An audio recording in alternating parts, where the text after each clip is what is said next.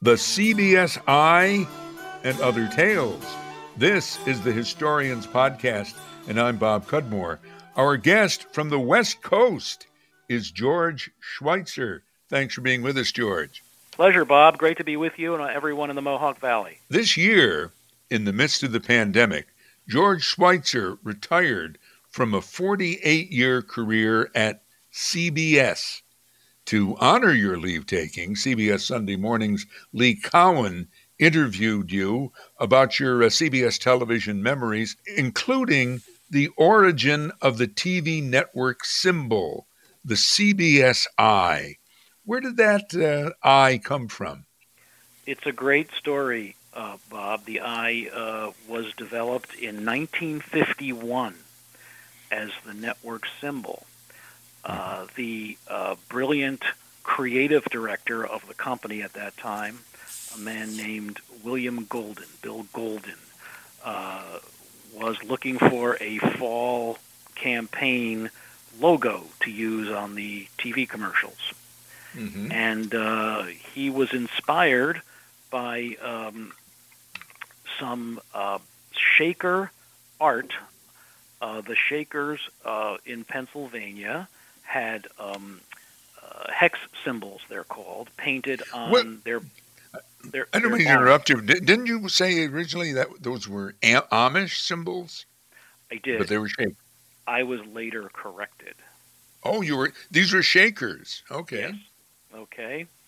So they were shaker art symbols. I mean, the Amish had them as well, but I have been since corrected, and I will uh. stand by the correction. Okay. Uh, anyway, it was in Pennsylvania, and there was on their barns uh, they had uh, hex symbols to keep away the um, the bad spirits and to uh, look out and shine positively upon their farms and their f- folks.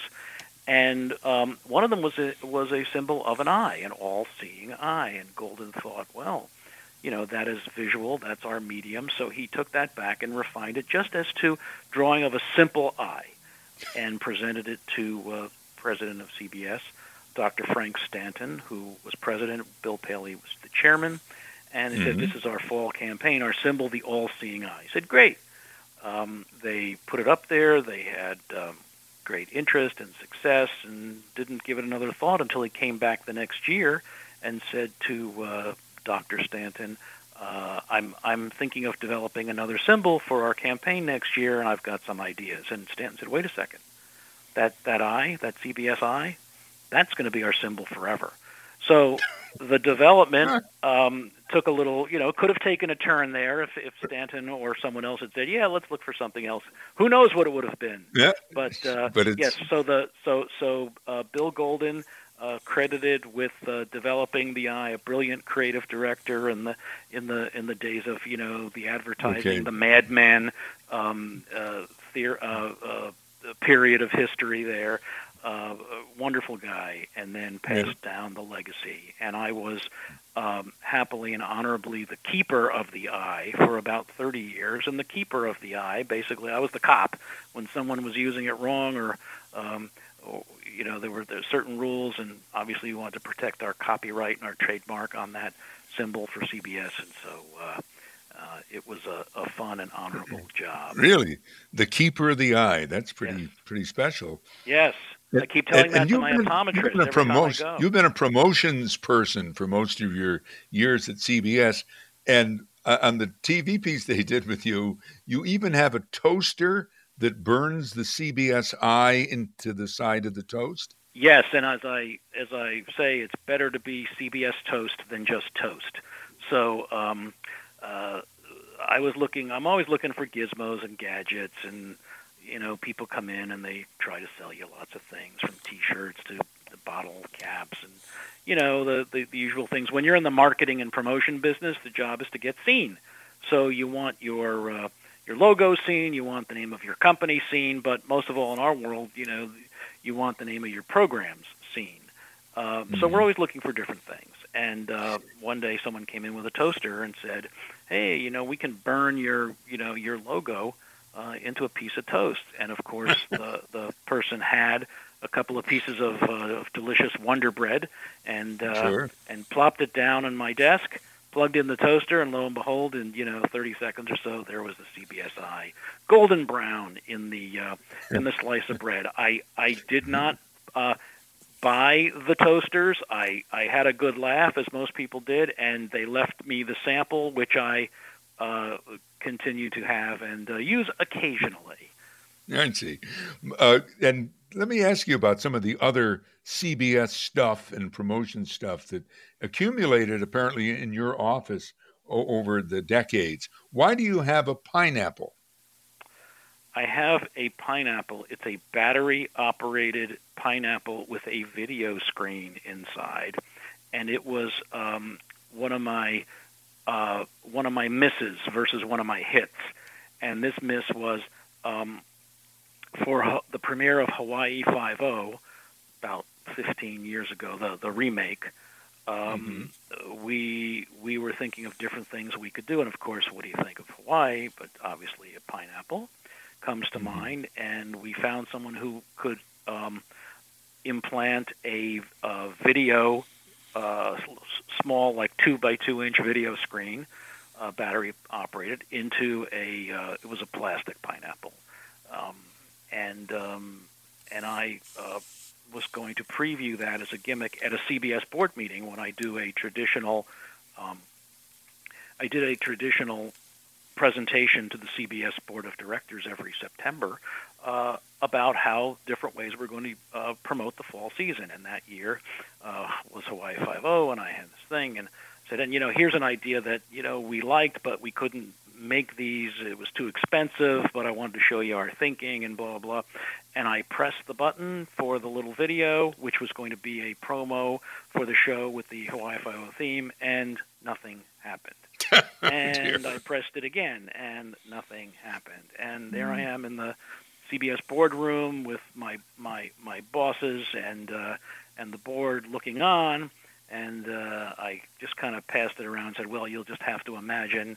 Uh, a great video, and um, and I'll hum the theme song. So, uh, again, these are gimmicks, and and, and Sure, you know sure. you enjoy. All right, them. let me let me ask you about another thing in your uh, collection. George Schweitzer with us, who in his years promoting uh, CBS television programs, collected a lot of ma- material. Why are there eggs in your collection? there are eggs because that was one of our great um, innovations, Bob. We um, every year we send some of our folks to different trade shows and uh, uh, conventions to see what what the the trade, well, the marketing and advertising trade is is promoting. And usually it's people who make you know outdoor billboards or uh, mostly retail displays for supermarkets or convenience stores and you know things that you don't think about but you pass by every day. Big signs and banners and stuff. And i said to our folks who went oh, did you see anything interesting? I said no not really. The same kind of stuff you know uh big screens and billboards and you know racks and displays. And yeah there was this crazy little table at the side where someone had these eggs where they were inscribing things on eggs and you know whatever. I said wait eggs? That sounds interesting. uh, and what happened is, um, in Europe, they had passed uh, a law that said the eggs had to be dated on the egg. So they um, created laser printing, laser imprinting um, equipment for the egg distributors so that they could put the dates on them. And this company had the license to the equipment in the United States and they were selling it as an ad medium because we had no such expiration law on the egg itself. We have it on the carton. Um, So they were showing that you could put the name of a show or the you know the name of your product on an egg. I said this is a great idea. So we had the egg person come. We talked about it, and we basically were uh, uh, we did 30 million eggs in that fall. I forget which year it was, but um, we had the name of all of our shows uh, on on separate eggs, not not all of them on one egg, on just different eggs. So it was CBS Monday, the yolks on us because it was comedy. um, you know, uh, uh, Survivor. You know, don't walk on eggshells.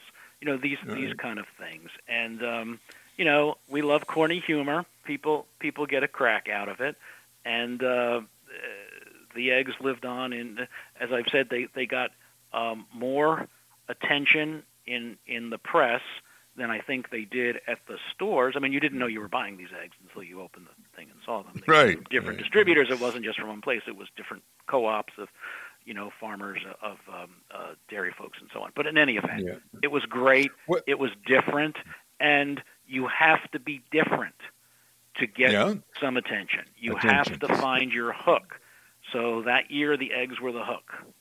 All right. Now, what do you suppose is going to happen to your collection? Did you get it to get to take it home with you? Yeah, I have half of it, and the other half is in a, uh, a locked, sealed cage at the CBS studios, and we're talking to different uh, museums and colleges uh, for where some of it might go. So there's um, I, a lot yeah, of I was hoping you'd say that because you and I have one thing in common, George. Both of us are graduates of Boston University. Correct, Uh, you- terriers. You're you're uh, a bit younger than I. I graduated in '67 and '68. I had two graduations, and and you in '72. Correct. That was think- just a few years you behind think- you there, Bob. Yeah, yeah. Do you think that Boston U would be interested in this collection?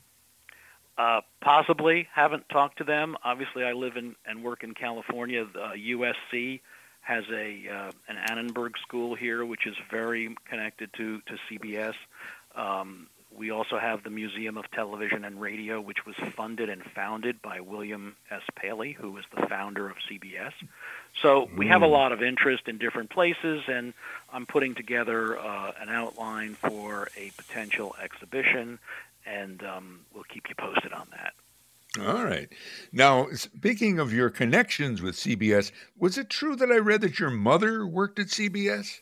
My mother um, was a single mom, and she was a researcher uh, at CBS News for Robert Trout, who was a famous CBS Yeah. commentator in the Ed Murrow days, and she did his a lot of his research, and she worked for him for many years.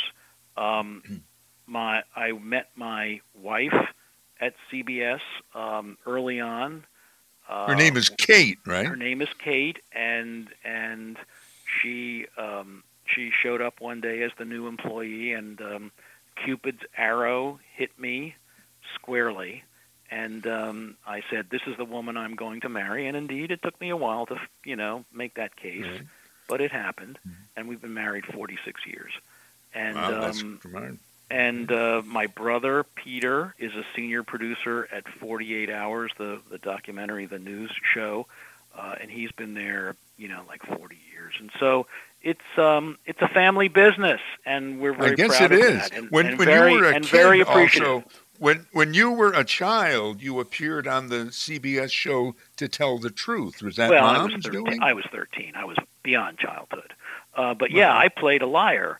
Uh, that was a show to tell the truth where um, they had four people, uh, contestants, and a celebrity panel. And the contestant, one of them had the real story of who they were, and the other two, um, the other were um, three were imposters, and we basically lied You and uh, um, used our imaginations to convince the panel of celebrity judges that we were the really the, the real person. And I uh, I was an imposter for a kid my age at that point, 14, 13 years old, who built a satellite that the Air Force um, was going to launch. Uh, he was a scientist, and um, and it was a great experience. I have the picture, I have the old kinescope of the video, and uh, uh, I was uh, I, I was destined for a job in marketing. yeah. Now you must have grown up in the New York City area, right? Yes, I yes I was born in and and and lived in New York City for, um, uh, you know, all my life. We we only moved to California about 11 years ago. So we're New Yorkers. We're East Coasters. We're familiar with uh, with your area up there. A beautiful, beautiful area of New York. And um, yes, we we've been New Yorkers, um, and then migrated west to get rid of uh, humidity, uh, snow, ice, uh, commuter trains, and so on. But now you have and our own- fires. now we I mean, have it's terrible. traffic, earthquakes, fires. So you know, you you trade a little something no matter where you go. And uh, I figured out the math. It seems to me, you know, again, speaking about our connection, you, we both went to Sure. Boston U, Yes. that you must have got, got a job at CBS practically as soon as you graduated from Boston U. Was I- again, was that mom? Did mom help you get that no, job? no, not at all. I I had made um, uh, connections early on. Uh, I was I worked there for a summer in the newsroom as an assistant, um, off of kind of just uh, well, mom got me a contact, but I pursued it, and um, you know, networking is what it's all about, no matter what field sure, you're in sure. as you know, Bob. So um, I, I network, networked my way into a summer job and then was invited back. And I started in April of 72. So graduation, I think, was in May. Um, I, I got my diploma and, um, and ran back and, um, and started on the midnight shift in the CBS newsroom in New York. And what did you do? You were a producer? Or No, I was a desk assistant. I brought coffee to these guys. I it was a great job. I I worked um, a shift in the newsroom with all the top correspondents and reporters and producers, and I learned from them. I, I was a sponge.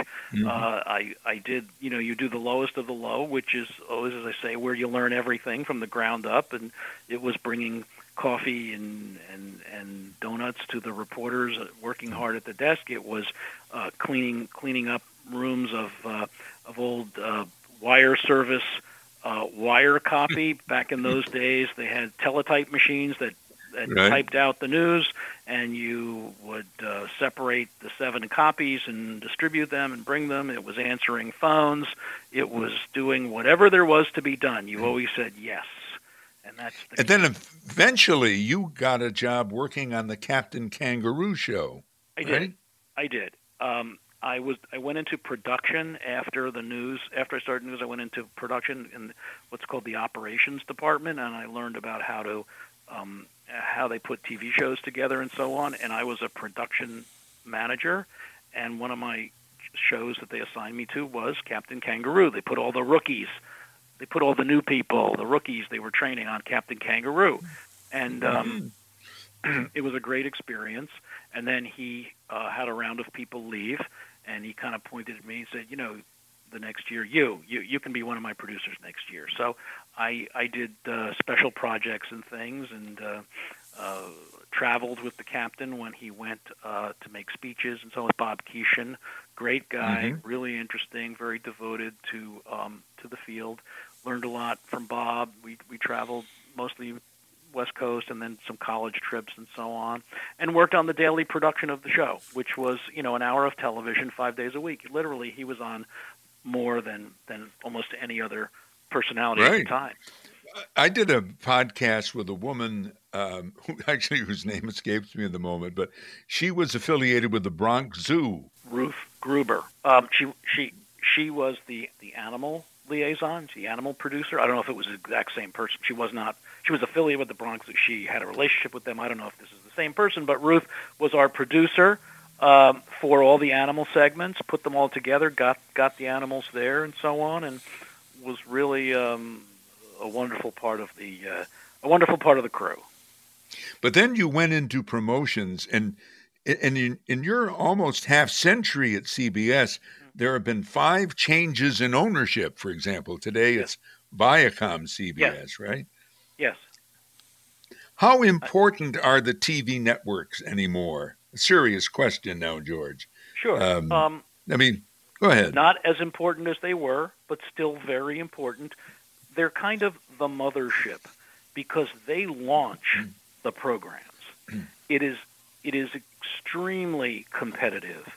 I don't have to tell you or any of your listeners how competitive it is in the entertainment space right now, finding out about what there is to watch and how you make a decision. And I, I've studied viewer decision behavior for 30 years and um, kind of made it my specialty. And I'm still learning, even even beyond my job, uh, because there's always this growing competition and so many more people shouting for our attention. And what they want, what we want, is a share of your attention, of your leisure time. You could do, you know, you could watch a movie, you could read a book, you could uh, do something with the family, you could do anything. Uh, give me an hour, I often feel was harder than asking for ten dollars. Um, but it's true into how precious our time has become. So um, the TV networks per se, the big TV networks, NBC, ABC, CBS, um, are kind of launching pads to get these entertainment brands out there. Uh, mm-hmm. Now, will that change? Yes. Is that changing? Yes, but not significantly because people are still hovering back to live television as a viewer experience. Um, the, the technology really changed the whole game, and once we were able to watch what we wanted when we wanted on our own schedules. That's what changed the networks dramatically. But the but people still look to network TV for the quality of of production and the quality of presentation. You know, there's thousands and thousands of things you can watch, but they're not all good. Mm-hmm. You know, you, mm-hmm. you you really have to decide. The the streaming services, the you know what, what what we knew as the cable services like an HBO or Showtime are now really streaming services, and so it's really not how they're delivered, but what they what they do, what they carry in terms of their programming. Showtime, great stuff. HBO, wonderful. Uh, Netflix, Amazon. These are like retailers. They're like libraries, and they hmm. just have shelves and shelves and shelves. And we, as a network, we compete with that. Uh, mm-hmm. The good news is we still have the biggest voice, and that's why mm-hmm. sports on television is so important. And that's mm. because people watch live sports on networks NFL, NBA, um, college basketball, and football, and so on. And that's where we promote the entertainment shows. And that's where um, movie companies pay millions of dollars for ads to tell people about their movies. Mm-hmm. Well, it's the same with mm-hmm. network TV. That we, you know, we have our own, you know, on-air promotions, the preview spots about shows. We call them promos, and um, believe me, they work, and people like them mm-hmm. because they like to see what's coming up, the previews, the comic directions. And on, on your watch, or you developed, well, well, this, I got a couple of things written here. CBS promoted Everyone Loves Raymond, the TV show, on airplane passenger videos? Yes. Everybody Loves Raymond was out there as a show, but nobody was really watching it. It was Friday nights at 8.30 uh, when it first started, and it was a nice little show, but it didn't have, you know, end up, it didn't have the attention it ended up with. We had a deal with American Airlines to supply video. It was a promotional deal. We didn't make money. They didn't pay for it, uh, but we used it as a way to, uh, you had a captive audience. This is before internet, Wi-Fi, streaming, iPads. People looked at the screen on airplanes. We, we supplied episodes of Everybody Loves Raymond, and people start, you know, all of a sudden you'd be sitting on a plane and you start hearing people laugh all at the same time, which is a good thing. And mm-hmm. well, you look up, you see what's happening, more and more people are watching this, and um, to this day we credit the growth of, you know, kind of the, the really the foundation of the growth of Everybody Loves Raymond to the fact that it was on American Airlines for a year or so, and you know, word of mouth then um, uh, did its thing, and the next thing you know, it's a hit on network TV. It moves to Mondays, and it's it's the number one show on TV for you know several years, number one comedy. Mm. Now you've been. Uh, thank you for answering that, but you had been talking about sports. Let me go back to that for a moment. Sure. You have marketed eight Super Bowls. Yes, uh, and that's uh, why is that such a major event on on television? It's it's a cultural event. It's not just a television event and it's just grown. The NFL is a brilliant. You talk about brilliant marketing. The NFL kind of owns that position uh, in the sports and entertainment world, and they know how to build a product. And over the years, they built that Super Bowl into into a spectacular, can't miss cultural calendar event. And um, we're glad, you know, the, the, the contract rotates, so uh, the networks trade the Super Bowl every three years. So um, NBC, CBS, and Fox um, alternate. So we trade um, every three years. It'll be CBS's turn coming up this year, and in uh, in February it'll be in Tampa, Florida, and um, it's uh, it will have the eyes of the country and if the world on the Super Bowl. It's like kind of the World Cup equivalent in the rest of the world with soccer. Mm. And back to entertainment, you have, have launched five Chuck Lorre comedies. That's the guy that done Big Bang and uh, Big Bang Theory and Two and a Half Correct. Men and so forth. Two and a Half Men. Yep, yep. Chuck's a great talent, really brilliant, and um, uh, launched five of his shows. Uh, all of them great shows, all of them so interesting and different, um, and and a great talent to work with. And comedy is uh, is, is is an acquired uh, taste. The talent for comedy is, is really it's the hardest thing to do. Comedy is the hardest Really? Oh yeah, absolutely. Comedy is the hardest thing to do. Getting people to laugh, moving moving the story along, getting the characters involved. It's it's so much harder than any other form of entertainment. Hmm. Good good comedy. Bad comedy, that's easy. good Yes, comedy yes. is hard. Um, we made we made good comedy. Yeah.